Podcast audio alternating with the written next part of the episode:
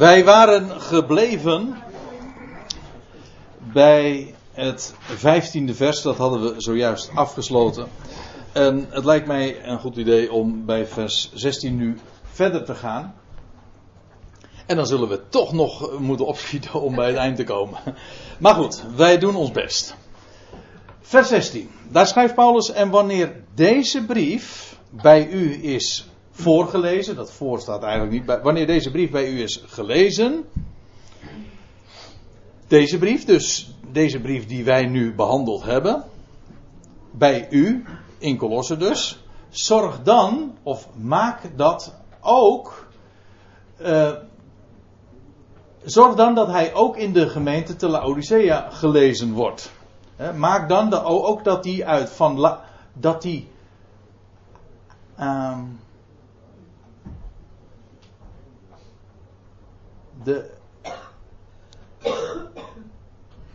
Ik ben even in de war. Ja, ik ben nu even in de war met het uh, laatste zinsnede. Ik wou zeggen van, want het staat hier niet correct, maar dat is de volgende zinsnede.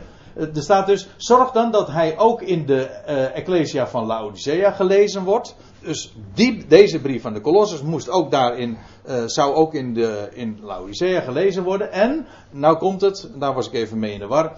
En dat ook gij die van Laodicea u laat voorlezen. En die uit Laodicea, dat jullie die ook mogen lezen. Er staat trouwens niet die van Laodicea, maar uit Laodicea. En dat is nou een hele mooie kwestie. Want hier wordt dus gesproken over een brief van Paulus aan de Kolossers. Nou, dat is logisch. Hij verzegt van zorg nou dat die ook in Laodicea gelezen wordt. Maar ook dat die brief uit Laodicea bij jullie gelezen wordt. Vraag. De brief aan Laodicea of een brief uit, uit Laodicea. Welke brief is dat?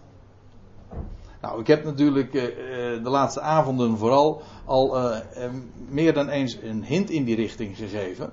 Vanavond ook nog. En ik wil daar wat, eh, wat, wat meer over vertellen. Ik heb al aangegeven, en dat zal dan ook geen verrassing meer zijn. Ik geloof dat de brief waar Paulus hier op doelt, dat jullie die brief uit Laodicea ook lezen, dat dat de brief is aan de Efeziërs. Tussen aanhalingstekens, want dus in werkelijkheid die brief uit Laodicea, dat is wat wij altijd noemen de Efezebrief. En ik zal u daar een aantal argumenten voor geven. Waarom ik dat denk. Anders zou men moeten suggereren dat die brief uit Laodicea een verloren gegaane brief is. Maar waarom wordt daar hierin op gedoeld? Of waarom refereert Paulus daaraan? Nou, in de eerste plaats. De woorden in Efeze, in Efeze 1 vers 1, ontbreken in de belangrijkste handschriften. Kijk, ik ga even met u naar, naartoe. We gaan naar de Efezebrief. De zogenaamde Efezebrief. Daar schrijft Paulus, door de wil van God, een apostel van Christus Jezus aan de heiligen en gelovigen in Christus Jezus. Die zijn ook gelovigen. Uh, ja, nou ja, in ieder geval deze woorden in Efeze, die staan tussen vierkante haakjes. Daarvan is dus al, alom bekend, dus ook onomstreden, dat die woorden uh, waarschijnlijk latere toevoegingen zijn. Ik kan u in ieder geval vertellen dat zowel in, in, in twee van de drie belangrijkste handschriften van de Bijbel, de Vaticanus en de Sinaiticus, ontbreekt. Er staat de, de, de heilige en gelovigen in Christus Jezus. Maar de woorden in Efeze staan er helemaal niet. Dus de brief, de, wat wij noemen de Efezebrief is ontleend aan een corrupte tekst. Dus die woorden in Efeze zou je dus, ja, ik zeg een corrupte, zo noemen ze dat in de tekstkritiek. Dan moet je, wij denken bij corrupt meteen aan, aan acht, uh, ja, crimineel enzovoort. Maar dat bedoel ik niet. Het is gewoon een, uh, een, een, een het zijn woorden die later zijn toegevoegd, maar in ieder geval niet authentiek zijn. Dus schrik niet, Emily, van de woorden corrupt. Ik, Eén ding is in elk geval onomstreden: die woorden uh, te Efeze staan er niet. Dat betekent dus, wat wij de Efezebrief noemen, is, uh, draagt ten onrechte die naam. Maar goed, het beestje moet een naampje hebben om, om te kunnen worden aangeduid. Dus ja, wellicht dat, dat we hem daarom zo noemen. Maar goed, ik wil u nog een punt noemen. Laat, ik, laat ik dit nu alvast even zeggen. Dat, er is dus geen geen enkele dwingende reden om aan te nemen dat die brief waaraan Paulus refereert uit Laodicea, dat dat niet de Efezebrief zou zijn, hoe tegenstrijdig dat ook mogen klinken. Die, die woorden Efeze, die hebben voor de rest, nou ja, goed, het, het, is de naam die we eraan gegeven hebben en dat zal waarschijnlijk nooit meer kunnen veranderen. Ik blijf het ook in mijn hele leven ongetwijfeld houden, uh, spreken over de Efezebrief, maar wel met deze aantekening de woorden te Efeze staan niet in de grondtekst. Dat is één. Tweede punt. Paulus schijnt onbekend van, eh, van aangezicht bij de geadresseerde van de Efezebrief te zijn. Terwijl, en dat is eigenaardig, want Paulus heeft jarenlang in Efeze vertoefd.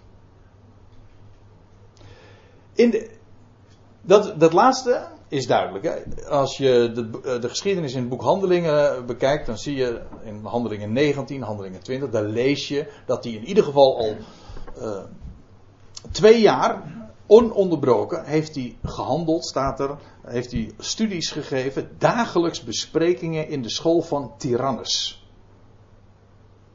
Twee jaar lang dagelijks. Dus Paulus was zeer bekend in Efeze. En dat is eigenaardig, want in de Efezebrief vind je geen enkele persoonlijke toespeling. Helemaal niets. En sterker nog, uh, je leest in Efeze 1 vers 15 uh, dat Paulus zegt, ik heb gehoord van jullie geloof. Niet, als het echt een brief aan de Efeziërs zou zijn, dan zou hij dat zelf geweten hebben. Hij heeft daar zelf gearbeid. Die Ecclesia was door zijn arbeid ook ontstaan. Dan zou het niet van horen zeggen zijn. Hij noemt ook geen enkele, hij noemt ook geen namen in, in deze, dat is opvallend in die Efezebrief. En uh, persoonlijke toespelingen ontbreken geheel. Dat is ook een bekende, dat is ook een belangrijk argument. Want als deze brief inderdaad aan de Efezebrief daadwerkelijk aan de Efeziërs gericht zou zijn, dan, hadden we, uh, dan had die anders van inhoud geweest. Dan hadden de persoonlijke elementen ingezeten, zoals dat wel het geval is bij de Romeinenbrief of bij de Korinthebrief, nou, de Colossensebrief trouwens ook. Maar hier ontbreekt dat. En ook hier, net als in de Colossensebrief, uh, dat van horen zeggen. Je leest van Paulus ook dat hij zegt, uh, dat hadden we een van de eerste avonden al gezien. Dat hij, uh, hij had van Epaphras had hij vernomen hoe dat daar gegaan was. Maar Paulus was zelf niet in Colosse geweest. En dat het, hetzelfde verhaal doet zich voor uh, in verband met die, de zogenaamde Efezebrief. Punt 3. De Kolossenbrief, en dat hebben we eigenlijk ook al even ter sprake gebracht. De Kolossenbrief en de, de zogenaamde Efezebrief zijn kennelijk gelijktijdig bezorgd door Tychicus. Dit is een punt waar ik nou verder niet dieper meer op in hoef te gaan, want ik heb dat de vorige keer al even besproken. Toen liet ik zien dat de inhoud van Colossense 4, vers 7 en 8 vrijwel identiek is, zelfs woordelijk, met Efeze 6, vers 21 en 22. Dat hij zegt van ik stuur Tychicus bij u en die zal u dan op de hoogte brengen van al mijn omstandigheden. En exact hetzelfde zegt hij eh, zowel in uh, Colossense 4 als in Efeze 6. En dan nog een punt. Er zijn vele overeenkomsten. Tussen beide brieven. En dat, ligt, dat heeft te maken met de structuur van de brief, de hele opbouw. Ook de aanleidingen trouwens. Er speelden dezelfde dingen in in de zogenaamde Efezebrief als ook in de Colossensebrief.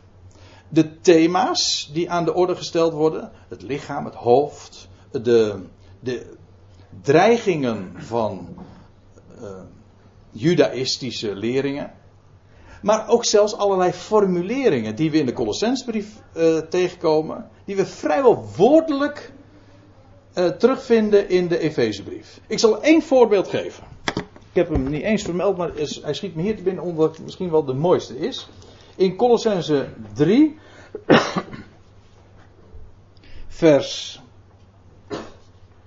16, daar lees je dit. Het woord van Christus, laat, laat het woord van Christus in rijke mate in u wonen, in alle wijsheid, onderwijs elkaar, wijs elkaar terecht, met psalmen, lofzangen en geestelijke liederen. Zing voor de Heer met dank in uw hart. Nou gaan we even naar de Efezebrief.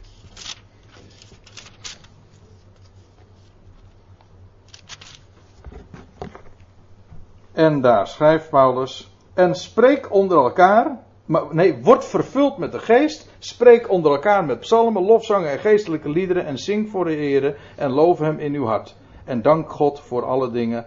Nou, ten alle tijden, et cetera. Die formuleringen die lopen volstrekt parallel. En dit is één voorbeeld, maar er zijn er tientallen te geven. Dit is een hele fraaie trouwens. Dus ook de formuleringen, niet alleen het thema, dus dezelfde dingen speelden daar. Nou, zet deze dingen allemaal even op een rijtje. En dat betekent dat die brief waar Paulus hier dus in Colossense aan refereert, die brief uit Laodicea, er is geen enkele reden om aan te nemen dat het een andere zou zijn dan wat wij altijd de Efezebrief noemen. Dezelfde dingen speelden daar. Het, was, het, was, het waren naburige plaatsen, het was slechts 10 kilometer afstand. Logischerwijs speelden daar ook dezelfde invloeden, dezelfde achtergronden. En, en ja, ook de, de, de bezorger was, was identiek. Nou ja, uh, al deze argumenten die, uh, die ik hier nu zo even kortweg op een rijtje noem, geven inderdaad alle aanleiding om uh, aan te nemen dat die brief uit Laodicea de brief, onze Efezebrief is. Ik moet er trouwens nog één ding even ter, uh, ja, ter aanvulling bij zeggen. En dat is dit. Uh, het, is, het, is, het is niet gezegd dat het, die, die brief uit Laodicea ook een brief aan Laodicea was. Het, het heeft er alles van weg dat die Efezebrief een rondzendbrief is geweest. Die zo langs Trouwens, dat in zekere zin kun je dat ook al van de Colossensebrief zeggen, want daar wordt, daarvan wordt ook gezegd, als die hier gelezen is, lees, zorg dan ook dat die in Laodicea gelezen wordt. Maar dat die Efezebrief uh, op meerdere plaatsen is geweest. Er staat ook niet dat het een brief aan Laodicea is. Zorg ervoor, er staat, maak het zo dat die brief uit Laodicea ook bij jullie gelezen wordt. Dus het is niet gezegd dat het een brief aan Laodicea was. Of alleen aan Laodicea.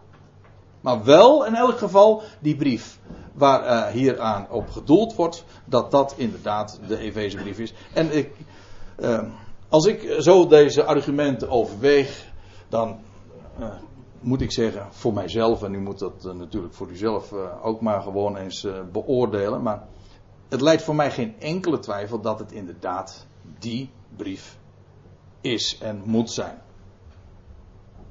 Goed, nou daar hebben we daar heb ik natuurlijk al heel wat keren op ge, gezinspeeld. Maar ik kon dat niet eerder bespreken dan eigenlijk bij deze gelegenheid. Want we, behandelen de brief gewoon vers voor vers, regel voor regel.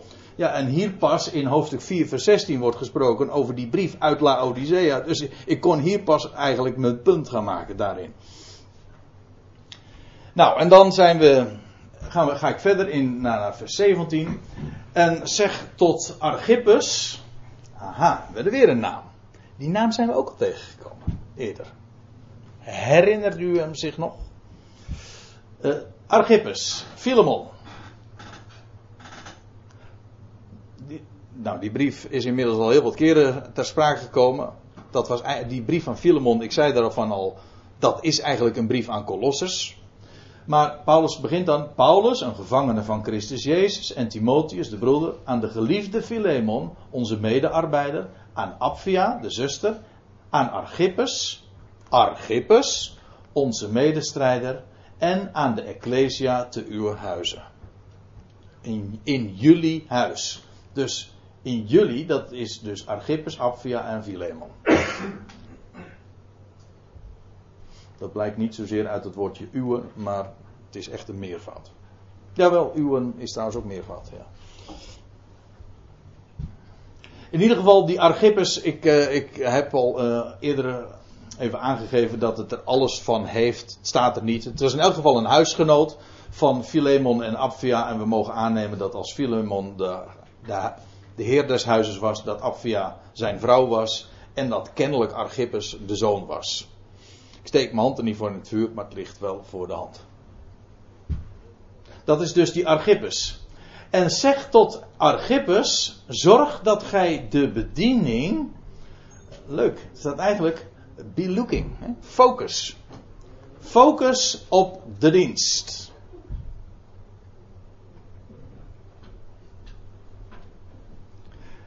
Focus op de dienst.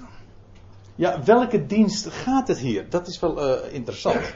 Focus op de dienst. Ik, ik, geef al eventjes aan met een vraagteken en een uitroepteken. Paulus legt het niet uit, hij licht het ook niet toe waar hij het over heeft, over welke dienst, maar de context wijst op voorlezen. Kijk, die brieven, die, ik, ik gaf zo, zojuist al even dat aan in verband met die brief uit Laodicea, de zogenaamde Efezebrief, die, die, die deden zo hun ronde. De Kolossenbrief zou ook elders, zou ook in Laodicea gelezen worden. Nou, over welke dienst zou Paulus het dan hebben? Van die Archippus. Daar uit het huis van Philemon. Ik uh, denk, gezien het verband, omdat het, uh, de context wijst op, op lezen en het lezen van brieven, voorlezen van brieven, dat het uh, inderdaad gaat over dat Archippus dat zou doen. Hij zou, hij zou ervoor zorgen dat die brieven ook daadwerkelijk gelezen worden, zou worden in de, de onderscheiden ecclesia's. Zorg of focus op de dienst die gij in de Heere aanvaard hebt. Nou, die je ontving in de Heer. er staat er net even. Ja, ja accepted, maar het is eigenlijk het woordje um, ontvangen. Dat is nog passiever trouwens. Aanvaarden, daar zit nog iets in van je kunt het wel aanvaarden en je kunt het niet aanvaarden. Ontvangen, je krijgt het gewoon. Hij heeft, de, de, hij heeft deze dienst in de Heer ontvangen. Hij, die je ontving in de Heer. En uh, dat gij die ook vervult.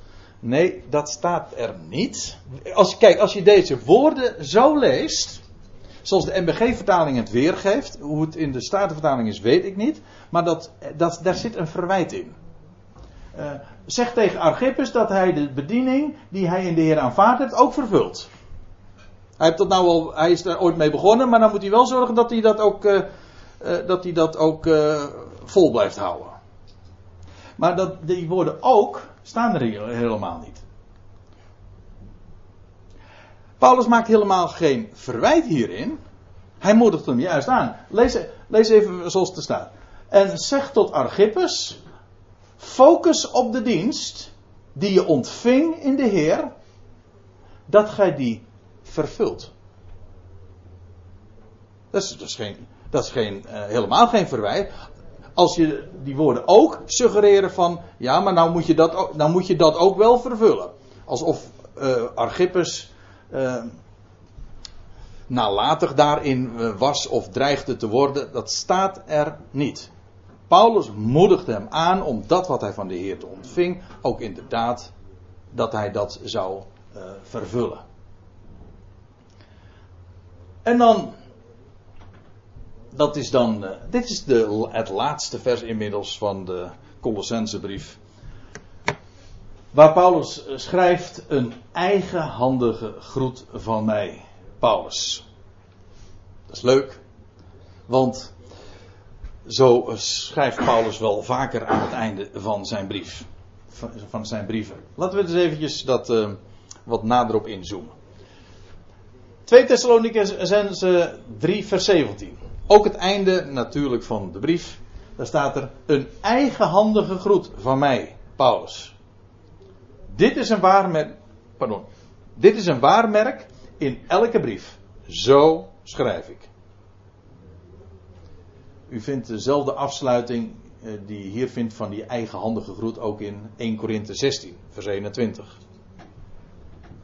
En het idee is dat Paulus zijn uh, brieven niet schreef, zelf schreef, maar liet opschrijven, alleen hem dan wel zelf ondertekende. Een eigenhandige groet van mij.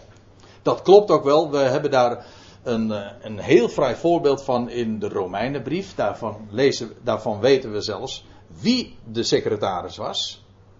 Want daar gaan we nu even naartoe. In Romeinen 16, vers 22. Dat, daar vind je, is helemaal aan het eind dus ook weer, dat is logischerwijs. Ik, Tertius, dat betekent de derde. Dat is heel leuk. Ik heb ooit eens een keertje een broeder op een uh, bijbelconferentie, dat is vele jaren gelezen, uh, geleden. Die uh, heeft daar, had daar dus een prachtig toespraakje over. Dat was toen destijds nog bij de vergadering van gelovigen. Een Engelse broeder. En die, die dat was heel liefelijk zoals hij dat zo beschreef. Hij zegt, Gaat u eens na, beste mensen.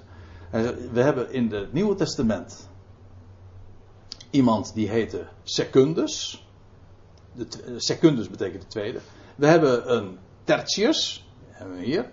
We hebben ook een Quartus, de broeder, die staat dus trouwens ook in Romeinen 16.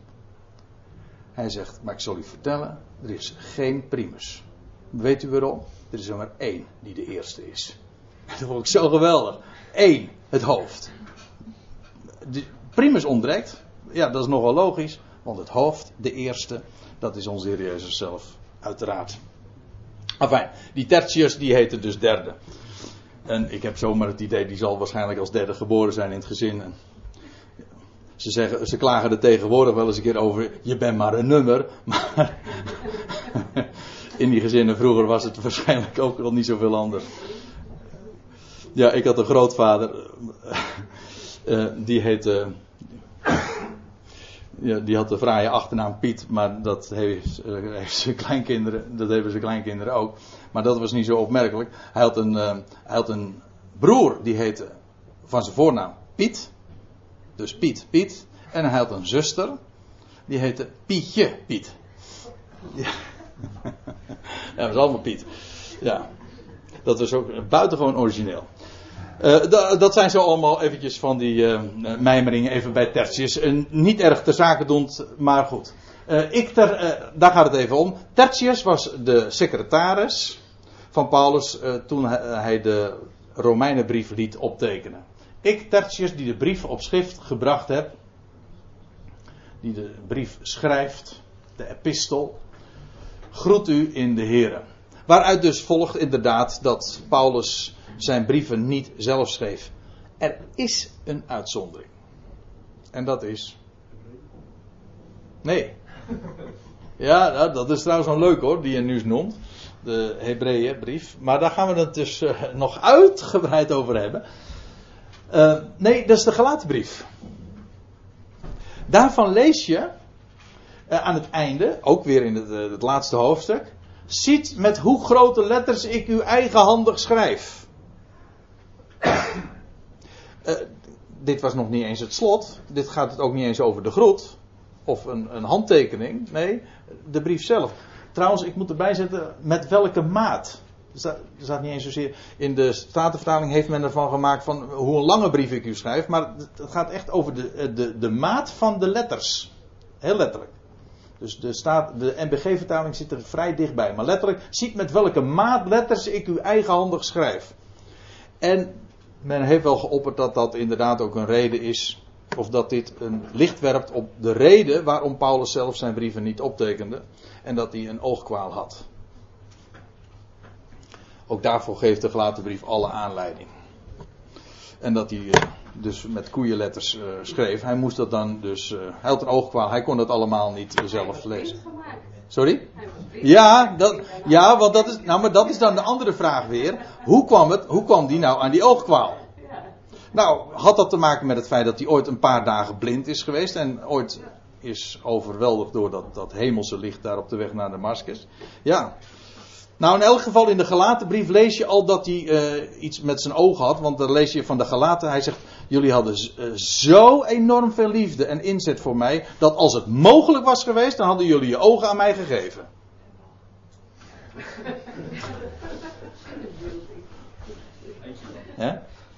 Nou. Nou, dat is alleen maar een vergelijking die, die zinvol is wanneer er inderdaad iets uh, mankeerde aan zijn ogen. En die, deze, deze formulering wijst daar ook op. Enfin, uh, dat dus even wat uh, de, de, het optekenen van die brieven van Paulus betreft.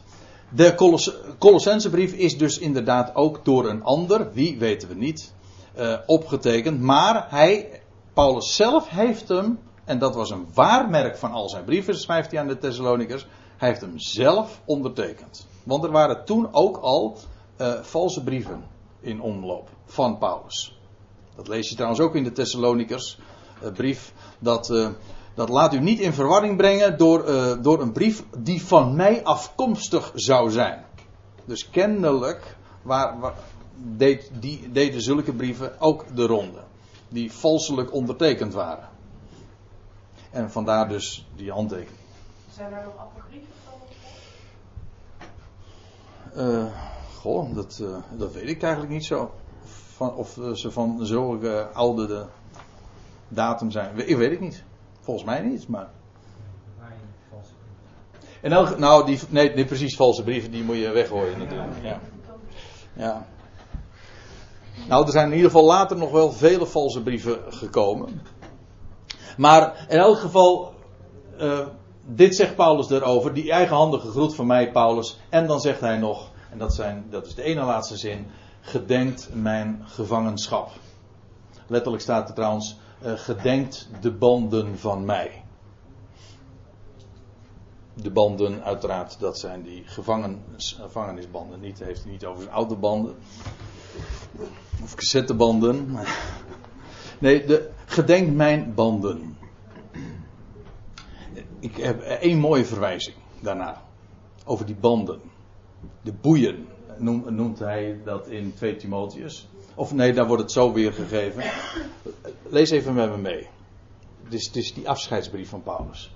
Gedenk Jezus Christus, opgewekt uit de doden, uit Davids zaad, en dan schrijft Paulus erbij, naar mijn evangelie mijn evangelie. Een paar keer dat Paulus dat zo, zo formuleert. Dat evangelie, dat goede bericht van mij. Dat aan hem was bekendgemaakt en toevertrouwd. En waarvan die ze dan zegt, waarvoor ik kwaad leid en zelfs boeien draag als een misdadiger. Ja, dat, dat is opmerkelijk. Hij was dus geboeid. Hier, hier, die boeien hier, is, dat zijn dezelfde woorden als die hier gebruikt worden. De, in verband met zijn gevangenschap dus. Paulus was uh, geboeid, maar hij was totaal geen, uh, uiteraard helemaal geen misdadiger. Maar hij, al als een misdadiger droeg hij die boeien. Maar dan zegt hij zo prachtig laconiek. Wat een mooie tegenstelling. Maar zegt hij, het woord van God is niet geboeid. Is vrij. Maakt ook vrij. Hè? Het boeit wel, ja, dat, eh, dat is het. Zeker, ja. Heel boeiend, ja. Maar het is ook, het maakt vrij. Het woord maakt vrij. En dat is, dat is hier de, de gedachte. Het woord van God is niet geboeid, gaat zomaar zijn werk. En dat vind ik zo geweldig.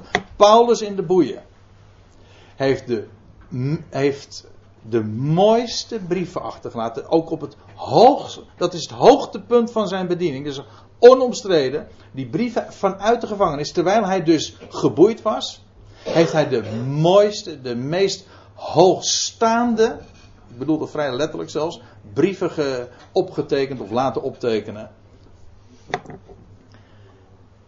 En juist toen is het woord vrijelijk, heeft uh, zijn, zijn weg gevonden. Het woord van God is niet geboeid. En hij, als hij dus zegt, uh, gedenkt mijn banden, denk aan, denk daaraan.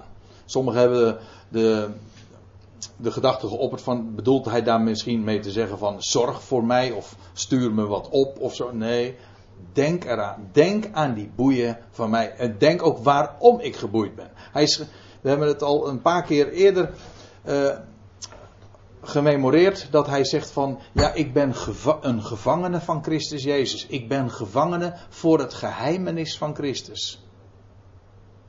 Dus deze dingen had hij ge, gebracht en die hadden hem in de boeien gebracht. En als zij aan zijn banden zouden denken, zijn boeien, dan zouden ze eraan denken waarom hij geboeid was. Namelijk vanwege de naam en vanwege het woord en vanwege de het geheimenis dat hij zo vrijelijk had gesproken. En dan uiteindelijk eindigt de brief met deze woorden, waar al zijn brieven mee eindigen. Kijk maar naar. De genade zij met u. Zo veelzeggend. De, de brieven van Paulus eindigen allemaal met de genade. Zo, dat is veelzeggend omdat ze daarmee feitelijk de, de essentie aangeven van de boodschap die hij doorgeeft. Vreugde. Puur om niet. En let dan trouwens ook nog even op.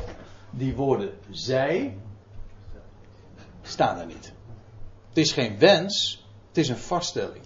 Die genade. Ja, je moet er in het Nederlands een werkwoord bijzetten natuurlijk. Maar dan, is het, e- dan moet je een neutraal woord. En dat is de genade is met jullie.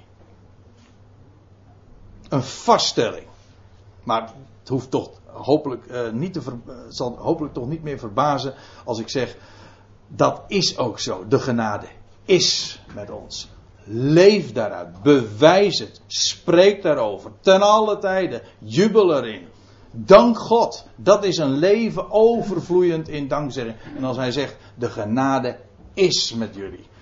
Ja, dat is de, de, niet alleen een, een schitterende afsluiting, maar ook een passende afsluiting van zo'n kolossale uh, brief. Waarin hij op zulke hoogte is getreden, waarin hij gesproken heeft over, de, over geheimenissen, verborgenheden, over perspectieven, over het hoofd van Christus. Ook de plaats die de Ecclesia inneemt met Hem, verbonden met Hem. Ons leven is verborgen met Christus in God. En we bedenken de dingen die boven zijn. Nou, dat, dat zijn met recht hoge dingen. Geweldige waarheden. De genade, zij met jullie. En ik denk dat we er goed aan doen om daar ook deze avond en deze studies mee af te sluiten.